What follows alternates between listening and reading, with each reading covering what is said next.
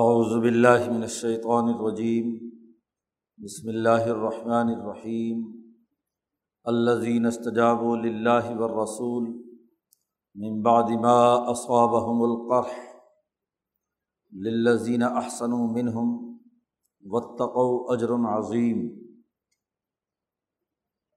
الذین قال لهم الناس ان الناس قد جمعوا لكم فخشوهم فزادہم ایمانہ وقال و حسب اللہ و نعم الوکیل فن قلب و بنعمت من اللہ و فضل لم يمسسهم سوء واتبعوا رضوان اللہ واللہ ذو فضل عظیم انما ذالکم الشیطان یخوف اولیاءہ فلا تخافوهم و خافون ان کن تم مؤمنین ولا يحزن كالذين يسارعون في الكفر انهم لن يضر الله شيئا يريد الله الا يجعل لهم حظا في الاخره ولهم عذاب عظيم ان الذين اشتروا الكفر بالايمان لن يضر الله شيئا ولہم عذاب علیم ولا يحسبن الذين كفروا انما نملي لهم خير لانفسهم انما نملي لهم ليزدادوا اسما ولهم عذاب مهين. ما كان الله ليذر المؤمنين على ما انتم عليه حتیٰ یمیز الخبیث من الطیب وما کان اللہ لیطلعکم علی الغیب ولاکن اللہ یج طبی مر رسول ہی من یشاء فآمن باللہ و رسول و ان تؤمنوا و تتقوا فلکم اجر عظیم صدق اللہ العظیم غزبۂ عہد سے متعلق امور چل رہے ہیں۔ غزبۂ عہد میں جب ابو سفیان شکست کھا کر اپنے لشکر کو واپس لے کر مکہ کی طرف روانہ تھے، تو راستے میں انہیں خیال آیا ہمراء الاسد سے آگے جا کر کہ مسلمانوں کے ستر آدمی ہم نے شہید کر دیے۔ ہیں تو رسول اللہ صلی اللہ علیہ وسلم کی فوج اس وقت زخمی حالت میں ہے۔ ہم نے بڑی غلطی کی کہ ہم بھاگ آئے۔ یہ موقع ہے کہ اس وقت ہم چل کر دوبارہ حملہ کریں۔ اور دوبارہ جو ان کی رہی سہی طاقت ہے اسے ختم کر دیں۔ چنانچہ وہاں اس نے ایک جگہ اجتماع کیا۔ عبد القیس قبیلہ، اس کے کچھ افراد مکہ سے مدینہ جا رہے تھے۔ تو اس نے انہیں پیغام دیا کہ تم وہاں جا کر مسلمانوں کے لشکر میں یہ بات پھیلا دو کہ ہم دوبارہ تیاری کر رہے ہیں مدینہ پر حملہ آور ہونے کی۔ ہمارا روب پیدا ہوگا، ان کا مورال گرے گا اور ہم یک بارگی دوبارہ حملہ کر کے ان کو شکست دے دیں گے۔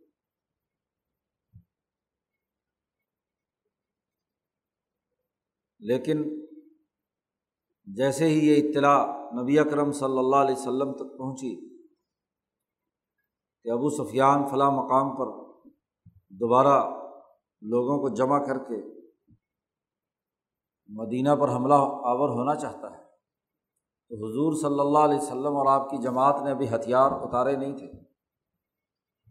اسی زخمی حالت میں ہی صحابہ کو حضور نے حکم دیا کہ چلو اس کا پیچھا کرتے ہیں۔ ہمارے لیے اللہ کافی ہے۔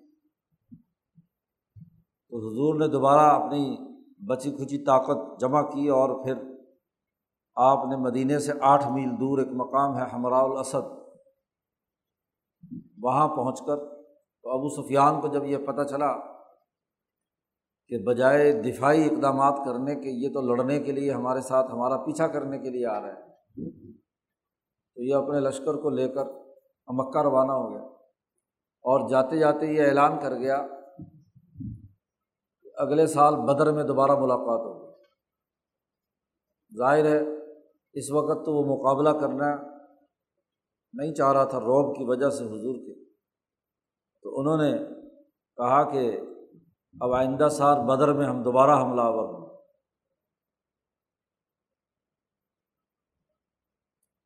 تو اس موقع پر اللہ پاک نے مسلمان جماعت کی تعریف کی ہے کہ زخمی حالت ہونے کے باوجود اللہ اور اس کے رسول نے جیسے ہی دوبارہ دشمن سے لڑنے کے لیے اس جماعت کو پکارا تو انہوں نے اس دعوت کو قبول کیا اور دشمن کا مقابلہ کیا۔ حضور صلی اللہ علیہ وسلم ہمراء الاسد میں کچھ آپ نے قیام فرمایا۔ اسی دوران وہاں کوئی قافلہ، کاروباری چل رہا تھا۔ تو حضور نے اس کے ساتھ کاروبار بھی کیا، صحابہ نے، اور اس تجارت میں انہیں نفع بھی ہوا۔ ایک واقعہ تو یہ ہوا۔ بعض مفسرین نے ان آیات کا شان نزول غزوہ ہمراء الاسد کو قرار دیا ہے۔ بعض دوسرے مفسرین نے جو بدر کا ارادہ کر کے ابو سفیان گیا تھا کہ اگلے سال بدر میں ملاقات ہوگی۔ تو نبی کرم صلی اللہ علیہ وسلم نے چیلنج قبول کر لیا کہ ٹھیک ہے، اگلے سال بدر میں صحیح۔ تو اب بدر اور عہد ہوتا رہے گا۔ تمہارے خیال کے مطابق عہد میں تم کامیاب ہوئے، بدر میں ہم کامیاب ہوئے، تو چلو بدر میں اب دوبارہ ٹکرا لیں گے۔ چنانچہ اگلے سال حضور صلی اللہ علیہ وسلم حسب وعدہ اپنا لشکر تیار کر کے بدر کے مقام پر پہنچے۔ اس غذبہ کو غزوہ بدر صغرا کہا جاتا ہے۔ عہد سے پہلے جو ایک سال پہلے لڑائی ہوئی وہ بدر قبرا ہے۔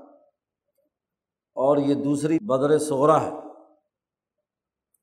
حضور صلی اللہ علیہ وسلم وہاں قیام فرما کے مکہ اطلاع دی کہ بھائی ہم تو آ گئے ہیں حسب وعدہ آؤ میدان میں۔ لیکن ابو سفیان کا یہ حوصلہ نہیں ہوا کہ وہ مکہ سے لشکر لے کر حضور کے مقابلے میں بدر میں آئے۔ بدر چونکہ تجارتی شاہراہ پر واقع تھا، تو وہاں صحابہ نے انتظار بھی کیا اور کاروبار بھی کیا۔ اس میں بھی، اس تجارت میں بھی بڑا نفع کمایا۔ تو دونوں بھی ہو سکتے ہیں، کسی ایک آیت کے دو پہلو بھی ہو سکتے ہیں۔ دونوں ہی شان نزول ہو سکتے ہیں۔ غزوہ ہمراء الاسد کے موقع پر بھی صحابہ کو فتح ہوئی اور تجارت میں فائدہ ہوا اور غزوہ بدر کے موقع پر بھی، بدر صغرا کے موقع پر بھی ایسا ہی ہوا۔ پیچھے قرآن حکیم نے کہا تھا کہ یہ جو اللہ کے راستے میں شہید ہونے والے ہیں، ان کے لیے نہ کوئی خوف ہے، نہ غم۔ اور اللہ تعالیٰ ان کے اجر کو ضائع نہیں کرتا۔ لا یوزی اجر المنین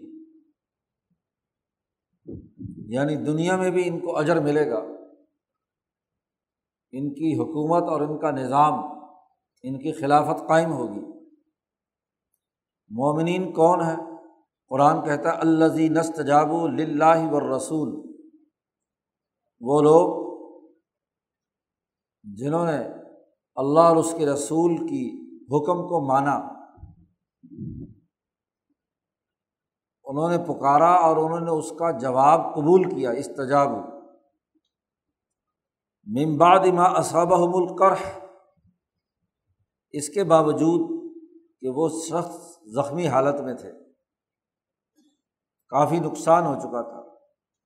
حمزہ جیسے دلیر شہید ہو چکے تھے۔ ستر بڑے بڑے صحابہ کی شہادت ہو چکی ہے۔ ایسے موقع پر زخمی فوج ہے۔ اللہ اور اس کے رسول نے پکارا کہ دشمن کا مقابلہ کرنا ہے تو دوبارہ تمام زخمی اسی حالت میں خون بہہ رہا ہے اور وہ دوبارہ مسلح ہو کر جمع ہوتے ہیں اور نہ صرف مدینہ بلکہ مدینہ سے نکل کر آٹھ دس میل دور ہمراہ الاسد پہنچ جاتے ہیں۔ قرآن کہتا ہے للزین احسن من ہوں اور پھر ان میں بھی جو سب سے زیادہ اچھا کام کرنے والے تھے۔ اور انہوں نے پرہیزگاری اور تقوا اختیار کیا کہ کسی بھی موقع پر کوئی ڈسپلن نہیں توڑا۔ جماعت کے لیے پوری طاقت اور قوت کے ساتھ کام کیا۔ عدل و انصاف کے غلبے کی اعلیٰ درجے کی ان کی نیت رہی۔ السابقون الاولون من المہاجرین والانصار۔ مہاجرین اور انصار میں جو سب سے پہلے سبقت لے جانے والے، بڑھ چڑھ کر حصہ لینے والے لوگ۔ قرآن حکیم کہتا ہے، ان کے لیے اجر عظیم، بہت بڑا اجر ہے۔ آئندہ چل کر انہیں کے لیے دنیا میں حکمرانی ہے۔ مولانا سندھی کہتے ہیں، دنیا کا اجر عظیم دنیا کی حکومت۔ جیسے ابو بکر صدیق یہ دعا مانگتے ہیں آتنی ملکن کبیرن اے اللہ، مجھے بہت بڑا ملک عطا فرما۔ تو انہیں حکمرانی ملتی ہے۔ حکومت مسلمانوں کی قائم ہوتی ہے۔ اجر عظیم۔ یہ وہ جماعت ہے کہ اللہ زین قال الناس، کہ جنہیں لوگوں نے یہ بات کہی کہ ان الناس قد جمع الحکم کہ لوگوں نے تمہارے لیے خوب سامان تیار کر لیا ہے۔ جمع ہو رہے ہیں۔ مکے کے مشرق، ہمراہ الاسد کے قریب یا غزوہ بدر سغرا کے لیے تیاری کر رہے ہیں۔ افرادی قوت بھی جمع کر رہے ہیں اور مالی وسائل بھی جمع کر رہے ہیں۔ قد جمع الحکم لوگ تمہارے لیے اجتماع کر رہے ہیں تمہارے مقابلہ کرنے کے لیے۔ فخش ہم ڈر جاؤ تم۔ مکے کی بڑی طاقت تین ہزار عہد میں تھے۔ ان میں سے صرف بیس عہد میں ان کے قتل ہوئے۔ باقی فوج اسی کی اسی طرح موجود ہے۔ ادھر مسلمانوں کے سات سو آدمی تھے، جن میں ستر کے قریب شہید ہو چکے ہیں۔ باقی زخمی حالت میں ہیں۔ تو مقابلہ اور روب پیدا کرنے کے لیے انہوں نے جو اطلاع ابو سفیان کی طرف سے آنے والے قافلے نے دی تھی اور انہوں نے کہا فخش ڈرو ان سے کہ وہ دوبارہ مدینے پر حملہ آور ہو رہے ہیں۔ تو جیسے ہی انہوں نے یہ بات سنی، تو فضاد ہم ایمان ان کے ایمان میں مزید اضافہ ہو گیا۔ انہوں نے کہا اچھا وہ مقابلے کے لیے تیار ہیں تو ہم بھی تیار ہیں۔ وہ نئی ایمانی طاقت اور قوت کے ساتھ دوبارہ اپنی طاقت مجتمع کرتے ہیں اور وہ اس دشمن کے مقابلے میں بجائے مروب ہونے کے یہ کہتے ہیں قالو حسب اللہ نعم الوکیل، ہمیں اللہ کافی ہے۔ و نعم الوکیل، اور اللہ اچھا وکیل اور کارساز ہمیں اللہ پر پورا اعتماد ہے۔ ہم یہاں عہد کے موقع پر تو اپنی غلطی کی وجہ سے پورے طریقے سے ان سے نمٹ نہیں سکے۔ لیکن اگر ابو سفیان دوبارہ تیار ہے، تو اب ان شاء اللہ دو دو ہاتھ باہر چل کر ہم ان سے کریں گے۔ اللہ ہمارے ساتھ۔ چنانچہ مسلمانوں نے یہ بات کہی اور پورے جوش و خروش سے لشکر تیار کر کے ہمراہ الاسد تک پہنچتے ہیں۔ کافی دن وہاں انتظار کیا۔ تو قرآن کہتا فن قلب و بن من اللہ چنانچہ اس ہمراہ الاسد سے واپس لوٹے یا غزوہ بدر صغرا سے واپس لوٹے اللہ کے انعامات لے کر۔ اللہ کی نعمت کا جب بھی تذکرہ کیا جاتا ہے، تو اس کا تعلق سیاسی طاقت اور قوت اور اس کا روب ہے۔ ان کی برابر کی سیاسی حیثیت ابو سفیان کو ماننی پڑی۔ مقابلے کی ضرورت نہیں ہوئی۔ اور پورے جزیرت العرب میں یہ بات پھیل گئی کہ مدینے کا لشکر باوجود زخمی ہونے کے وہ اپنے سے تین چار گنا بڑی طاقت کے ساتھ مقابلے کے لیے پرعزم تھا۔ تو عربوں میں دھاک بیٹھ گئی۔ حضور صلی اللہ علیہ وسلم کی۔ آپ کی ریاست مدینہ کی ریاست کی طاقت اور قوت کا مورال بلند ہو گیا۔ حکومتی طاقت جزیرت العرب میں منوا لی گئی، فن قلب واپس لوٹے۔ ایسی حالت میں کہ بنعمت من اللہ، کہ اللہ کی طرف سے یہ نعمت انہیں حاصل ہوئی۔ اور وہ فضل، اور فضل بھی انہیں حاصل ہوا۔ قرآن حکیم عام طور پر جہاں فضل کا لفظ استعمال کرتا ہے، اس کا تعلق کاروبار میں ہونے والا منافع سے ہوتا ہے۔ کہ جس میں تجارت، کوئی لین دین، کاروبار ہو اور اس میں نفع حاصل ہو۔ تو چونکہ ان دونوں مقامات پر، ہمراہ الاسد کے موقع پر بھی اور بدر صغرا کے موقع پر بھی صحابہ نے بالخصوص مہاجرین جن کو تجارت کے بڑے اچھے گر آتے تھے، کاروبار کیا اور اس میں ان کو خوب نفع ہوا فضل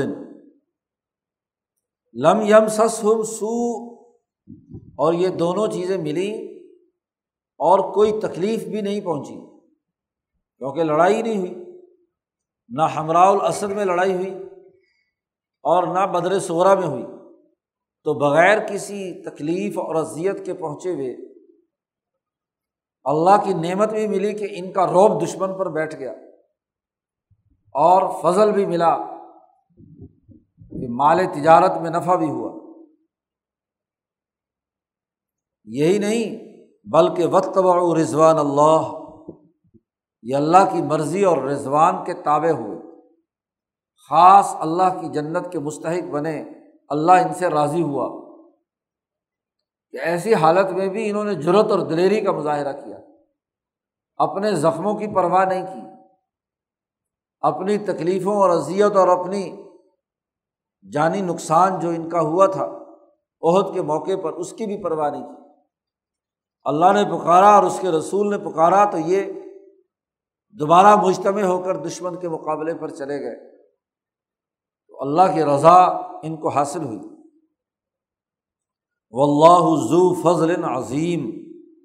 اور اللہ تعالیٰ بڑے فضل والا ہے۔ اللہ کا فضل بہت بڑا ہے۔ وہ انعامات سے نوازتا ہے۔ بندوں کا امتحان لیتا ہے۔ جو امتحان میں کامیاب ہوتے ہیں، انہیں اعلیٰ انعامات سے نوازتا ہے۔ تو باوجود اس بات کے کہ یہ جماعت اس سے غلطیاں ہوئیں، کمزوریاں ظاہر ہوئیں لیکن انہوں نے غلطیوں سے سیکھا، جیسے ہی اللہ کا اس کے رسول نے دوبارہ پکارا، تو اپنی غلطیوں کا کفارہ ادا کرنے کے لیے جرت کے ساتھ میدان میں آ گئے۔ تو صحابہ کی جماعت کی حوصلہ افزائی کی، ان کو انعامات سے نوازا تاکہ وہ جو غزوہ عہد کے موقع پر زخم لگ چکا تھا، تو دل سے وہ تسلی اس کی ہو جائے اور دل مطمئن ہو جائے، کسی غم میں مبتلا نہ ہو۔ ابو سفیان کو وہاں جمع کر کے حضور کے مقابلے پر دوبارہ اکسانے والا شیطان تھا۔ قرآن نے اس کا تذکرہ کیا۔ انما ظالکم الشیطان یوخوف اولیا اہو شیطان اپنے یاروں اور دوستوں کے ساتھ مل کر ڈراتا ہے۔ ابو سفیان جو اس وقت شیطان کے زیر اثر ہے تو شیطان نے انہیں اکسایا کہ تم ایسے ہی بھاگے جا رہے ہو، پیچھے تو زخمی فوج ہے، حضور صلی اللہ علیہ وسلم کی، پلٹ کر حملہ کرو۔ اور پھر ابو سفیان نے بھی اس قافلے کے ذریعے سے جو عبد القیس کا چلا آ رہا تھا مدینہ، حضور کو ڈرانے کی کوشش کی، آپ کے صحابہ پر خوف مسلط کرنے کی کوشش کی کہ دوبارہ جمع ہو کر تم پر حملہ آور ہو رہے ہیں، تم ہتھیار ڈال دو۔ یو خوف وہ ڈراتا ہے اپنے دوستوں کے ذریعے سے۔ مسلمانوں فلاں تحاف ہم شیطان اور ان کے یاروں اور دوستوں سے مت ڈرو۔ وہ خافونی مجھ سے ڈرو۔ ان کن تم مومنین اگر تم مسلمان ہو۔ اللہ تعالیٰ فرماتے ہیں کہ مجھ سے ڈرو۔ اگر تم واقعی ایمان لانے والے ہو، تو پھر دشمن کا ڈر کیا؟ شیطان کا خوف کیا ہے؟ جو فوج خوف کی حالت میں رہے، وہ کبھی دشمن کا مقابلہ نہیں کر سکتی۔ اس لیے خوف سے نکلو اور اللہ کا ڈر اور خوف پیدا کر کے دشمن کے مقابلے میں اپنی طاقت اور قوت کو بروئے کار لاؤ۔ ان آیات میں اس مخصوص موقع پر غزبۂ عہد کے فوراً بعد کے اقدامات یا ایک سال بعد کے اقدامات کو بیان کر کے صحابہ کی اس جماعت کی تعریف بھی کی، وہ انعامات کے مستحق بھی ٹھہرے۔ اللہ کے فضل اور اللہ کی رضا کے مستحق بھی ہوئے۔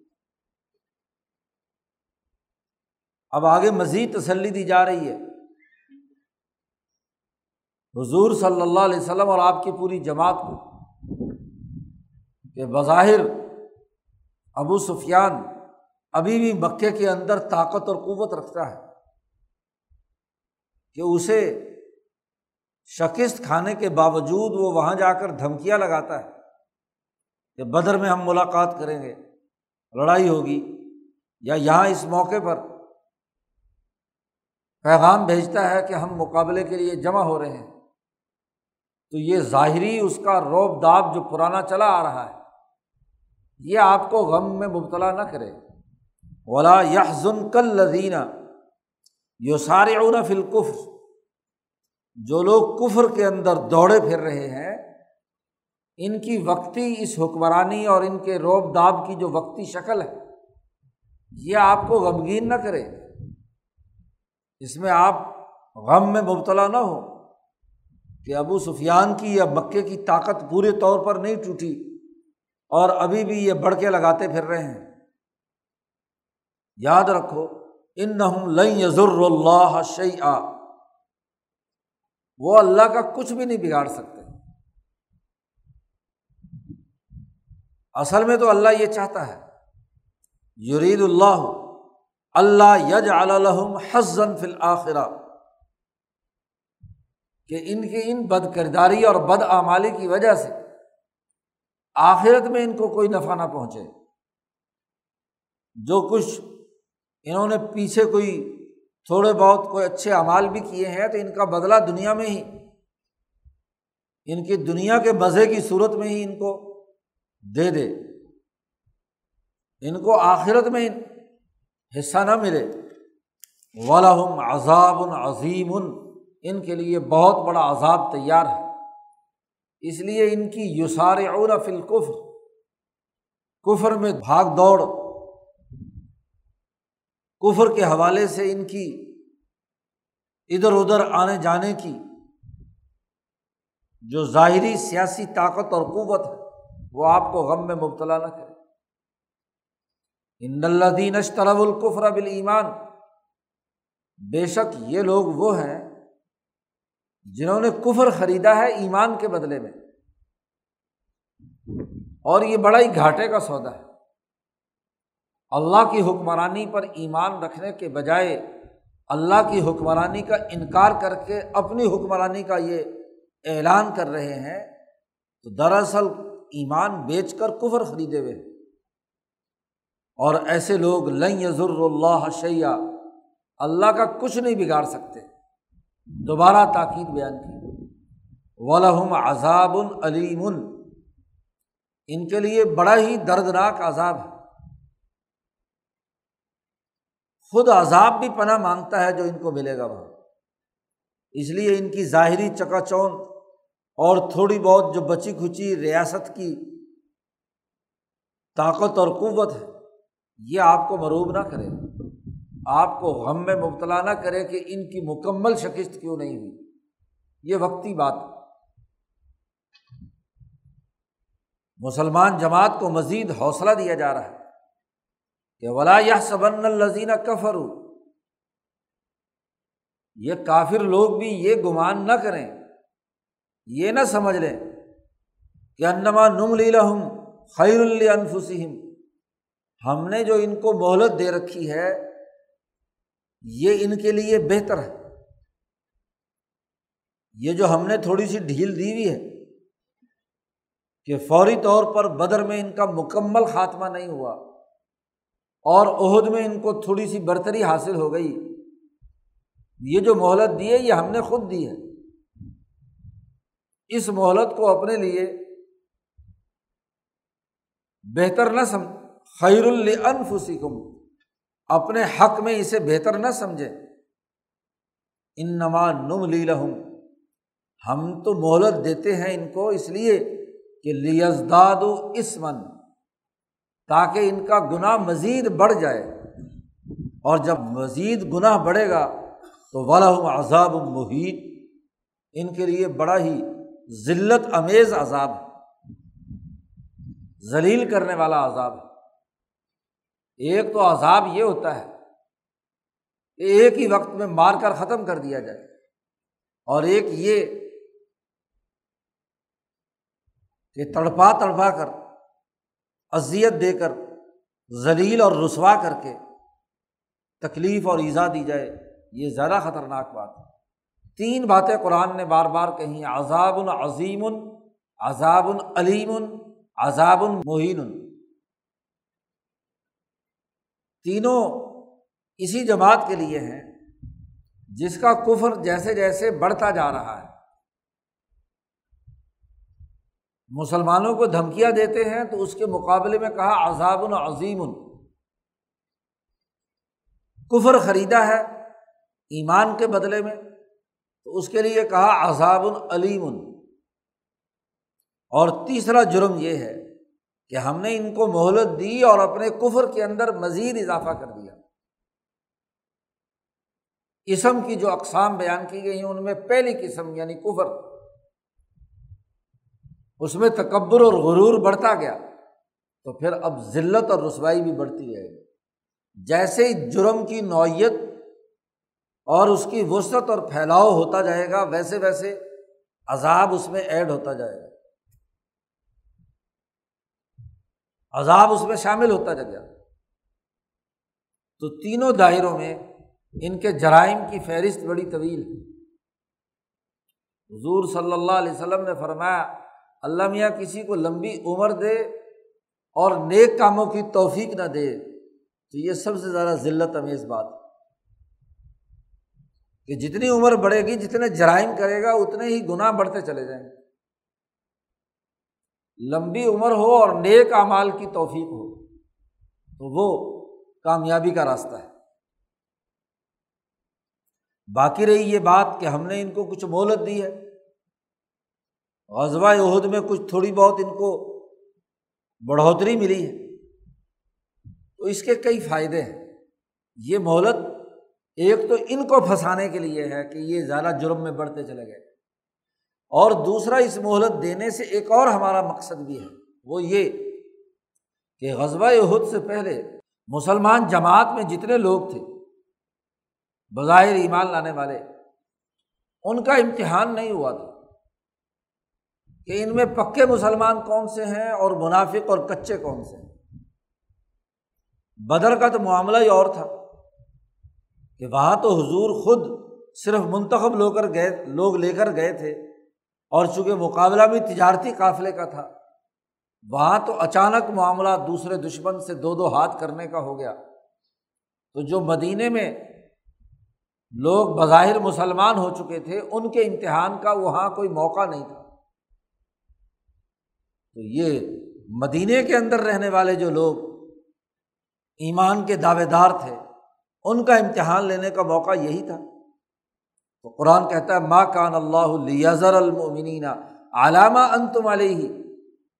اللہ تعالیٰ مسلمانوں کو اسی حالت پر نہیں رہنا جانا چاہتا جس پر تم تھے۔ یعنی بس جس نے کلمہ کا دعویٰ کر لیا، کلمہ پڑھ لیا، اس کو مسلمان شمار کر لیا گیا۔ کوئی پتہ نہیں کہ خلوص کے ساتھ پڑھا ہے یا منافقت کے ساتھ پڑھا ہے۔ تو اللہ تعالیٰ مسلمانوں کو ایک حالت پہ نہیں چھوڑتا۔ حتیٰ یمیز الخبیس منت طیب یہاں تک کہ فرق اور امتیاز نہ کر لے کہ ان میں خبیص کون ہے اور ان میں طیب پاکیزہ کون ہے۔ کوئی بھی جماعت اس وقت تک کامیابی حاصل نہیں کر پاتی۔ کہ جب تک اس جماعت کا جائزہ لے کر یہ فیصلہ نہ کیا جائے کہ ان میں سے خبیص کون ہے اور طیب کون ہے، کون ڈسپلن کو قبول کرتا ہے اور کون ڈسپلن کو توڑتا ہے، کون جرت اور ہمت کے ساتھ دشمن کا مقابلہ کرنے کے لیے میدان میں آتا ہے اور کون موقع پر جان چرانے کے لیے ادھر ادھر بھاگتا ہے۔ تو یہ جو تھوڑی سی تکلیف مسلمانوں کو ہوئی ابو سفیان کو تھوڑا سا کیا بالادستی حاصل ہوئی۔ تھوڑی بہت اس کی جماعت کو فائدہ پہنچا۔ تو یہ دراصل مسلمان جماعت کا داخلی امتحان تھا کہ اس مصیبت کے وقت میں، اس تکلیف کے وقت میں کون پاکیزہ اور طیب خیالات رکھتا ہے اور کس کے دماغ میں مرض ہے، خرابی ہے، مال و دولت کی حوث ہے۔ کون دنیا کے پیچھے بھاگ رہا ہے؟ تو اللہ تعالیٰ مسلمانوں کو ایک حالت پر نہیں رہنے دیتا۔ حتیٰ یمیز الخبیس من طیب یہاں تک کہ وہ خبیص اور طیب کے درمیان فرق و امتیاز پیدا کر لے۔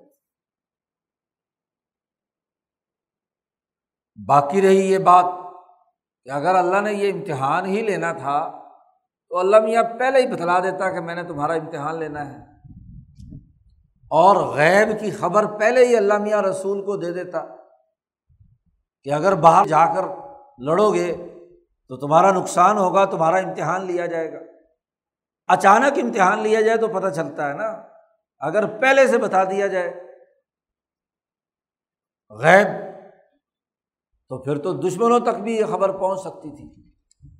اگر یہ بتلا دیا جاتا مسلمانوں کو کہ بھی تمہارا نقصان ہونا ہے، رسول صلی اللہ علیہ وسلم تمہیں بتلا دیتے۔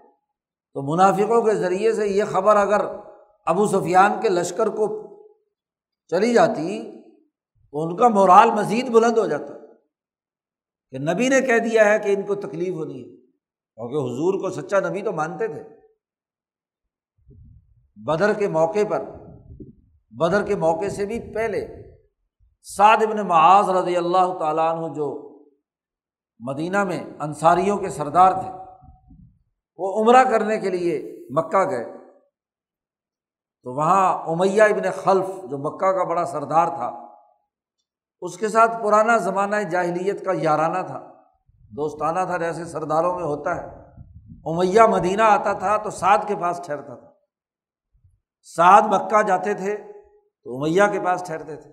تو پرانے دستور کے مطابق سعد وہاں امیہ کے یہاں مہمان ہوئے۔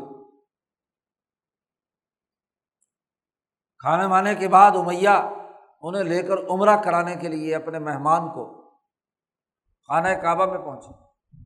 بہت طواف کر رہے ہیں۔ تو ابو جہل مل گیا۔ ابو جہل نے سعد کو دیکھا تو بڑے گھور کے کہا اوے تم وہی ہو نا جنہوں نے ہمارے بھگوڑوں کو کیا ہے؟ تحفظ دیا ہوا ہے مدینہ میں۔ تمہاری ضرورت کیسے ہوئی کہ تم مکہ میں داخل ہوئے؟ تو ابو جہل نے سعد بن معاذ سے یہ بات دی، کہی، تو سعد نے ترکی بترکی جواب دیا کہ تم کون ہوتے ہو مکہ سے حرم سے روکنے والے؟ یہ اللہ کا گھر ہے۔ اس پر حرم میں ہی دونوں کے درمیان جھڑپ ہو گئی۔ امیہ ابن خلف چونکہ اس کا یہ دوست تھے اور ان کے گھر میں ٹھہرا ہوا تھا، تو امیہ کو بھی ابو جہل نے دھمکیاں لگائی کہ تم نے کیسے اس کو پناہ دی ہے؟ اس کو نکالا کیوں نہیں؟ ہمارے دشمنوں کو پناہ دیتے ہیں اور یہاں آ کر آرام سے عمرہ کرتے ہیں۔ سعد نے جب ترکی ب ترکی جواب دیا تو امیہ نے سعد سے کہا کہ تم ہمارے اس مکے کے سردار سے بات کر رہے ہو تو ذرا نرمی سے بات کرو۔ لیکن چونکہ مہمان نوازی بھی ضروری تھی تو کچھ ابو جہل سے کہا کہ بھائی مہمان ہے اس طرح یہ باتیں نہیں کرنی چاہیے۔ خیر، گھر واپس آ گئے۔ عمرے کے بعد کھانے میں جب دوبارہ بیٹھے تو حضور صلی اللہ علیہ وسلم کی بات سنائی سعد نے کہ میں نے اپنے ان کانوں سے سنا ہے کہ ابو جہل اتبا شیبہ، تم اور فلاں فلاں فلاں۔ صحرا کے اندر قتل کیے جاؤ۔ اس کا رنگ فوراً فق پڑ گیا۔ خوف زدہ ہو کر بیوی کے پاس گیا اور بیوی سے کہنے لگا، میرا جو یہ سربی دوست آیا ہے یسرب سے، پتا ہے اس نے کیا کہا؟ نے کہا، کیا کہا؟ اس نے کہا کہ تم قتل کیے، محمد نے اطلاع دی ہے کہ تم قتل کیے جاؤ۔ اور محمد کبھی جھوٹ نہیں بولتے۔ یہ انہیں پختہ یقین تھا کہ نبی کرم صلی اللہ علیہ وسلم کو وہ اچھی طرح جانتے اور پہچانتے تھے کہ وہ سچے ہیں۔ اگر انہوں نے یہ اطلاع دی ہے تو اس کا مطلب یہ ہے کہ یہ بات صحیح ہوگی بیوی نے کہا کہ آئندہ تم کبھی مکہ سے باہر ہی نہ نکلنا سہارا میں ہی نہ جانا کہ سہارا میں جا کر قتل ہو گئے لیکن بدر کے موقع پہ ابو جہل اس کو گھر میں چھپا ہوا تھا، وہاں سے نکال کر لے گیا۔ کہ سردار چھپ گئے تو پھر عوام لڑنے کے لیے کیسے جائیں گے؟ تو بہت گھسیٹ کر لے جا رہی تھی۔ تو یہ تو ان کو یقین تھا کہ غیب کی خبر اگر محمد صلی اللہ علیہ وسلم نے بتلا دی تو وہ سچی ہوگی۔ تو اس لیے اللہ نے یہاں کہا بما کان اللہ الغیبی اللہ تعالیٰ تمہیں غیب کی خبر پر مطلع نہیں کرنا چاہتا تھا۔ کیونکہ تمہیں کم کہا ہے جماعت کو۔ کہ تم جماعت کو، تمہاری جماعت کو یہ بات نہیں بتلانا چاہتا تھا کہ باہر نکل کر لڑائی لڑو گے تو تمہارے ستر آدمی شہید ہوں گے۔ یہ غیب کی مستقبل کی خبر تمہارا امتحان ہوگا۔ یہ غیب کی خبر تمہیں نہیں بتانا چاہتا تھا، کیونکہ امتحان ہی نہیں ہونا تھا۔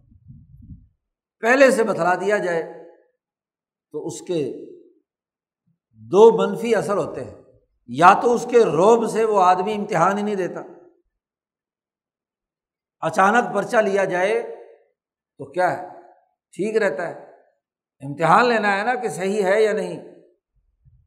اور دوسرا یہ کہ اگر پہلے اس طرح کے امتحان کی اطلاع دے دی جائے تو جو دشمن جس سے شکست کھانی تھی، اس کا مورال بڑھ جاتا۔ تو تمہیں غیب کی اطلاع دینا اللہ ضروری نہیں سمجھتا۔ ہاں البتہ اولا کن اللہ یج تبھی مر رسول ہی میشا اللہ تعالیٰ چاہے تو اپنے رسولوں میں سے جسے منتخب کرے، اس کو غیب کی اطلاع دے۔ تو ممکن ہے حضور صلی اللہ علیہ وسلم کو اس کی اطلاع ہو۔ قیادت کے پاس تو اطلاعات ہوتی ہیں، ہونی بھی چاہیے۔ جو امتحان لینے والی ہے، قیادت اور قائدین، اب نبی کو اطلاع اللہ نے دی۔ یج تبھی مر رسول ہی میں یشا یہاں بھی اللہ پاک نے مجموعی عمومی بات بیان کی ہے کہ اپنے رسولوں میں سے جس کو چاہے مرضی منتخب کر کے غیب کی خبر دے دے۔ بس تمہاری ذمہ داری تو یہ ہے کہ غیب کی خبروں کے پیچھے چلنے کے بجائے فعامن بلّہ برسول ہی تم اللہ پر ایمان لاؤ اور اس کے رسولوں کی بات مانو۔ ڈسپلن قبول کرو۔ جیسے رسول تمہیں کہے، اس کے مطابق کردار ادا کرتے رہو۔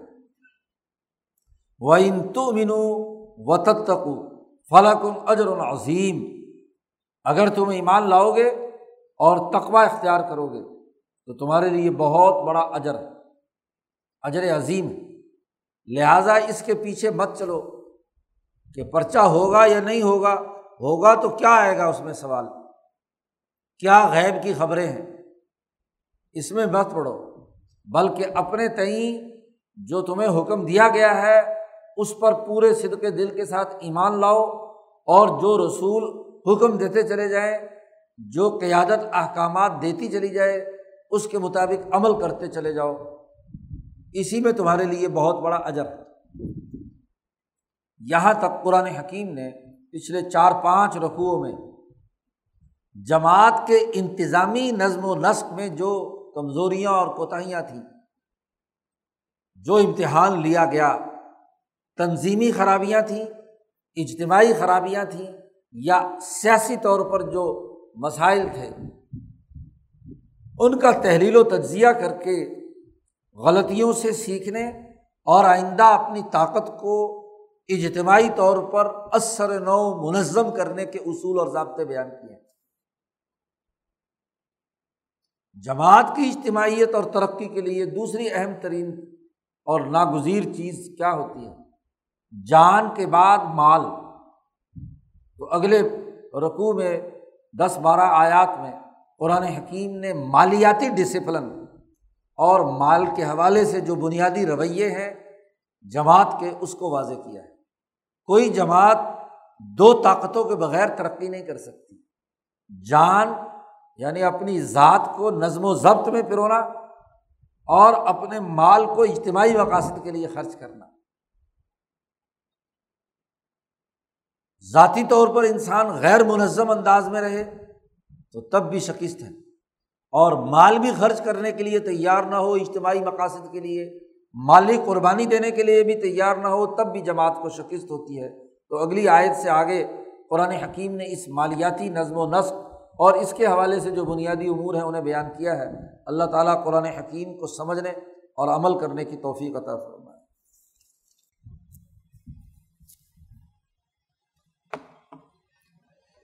اللہ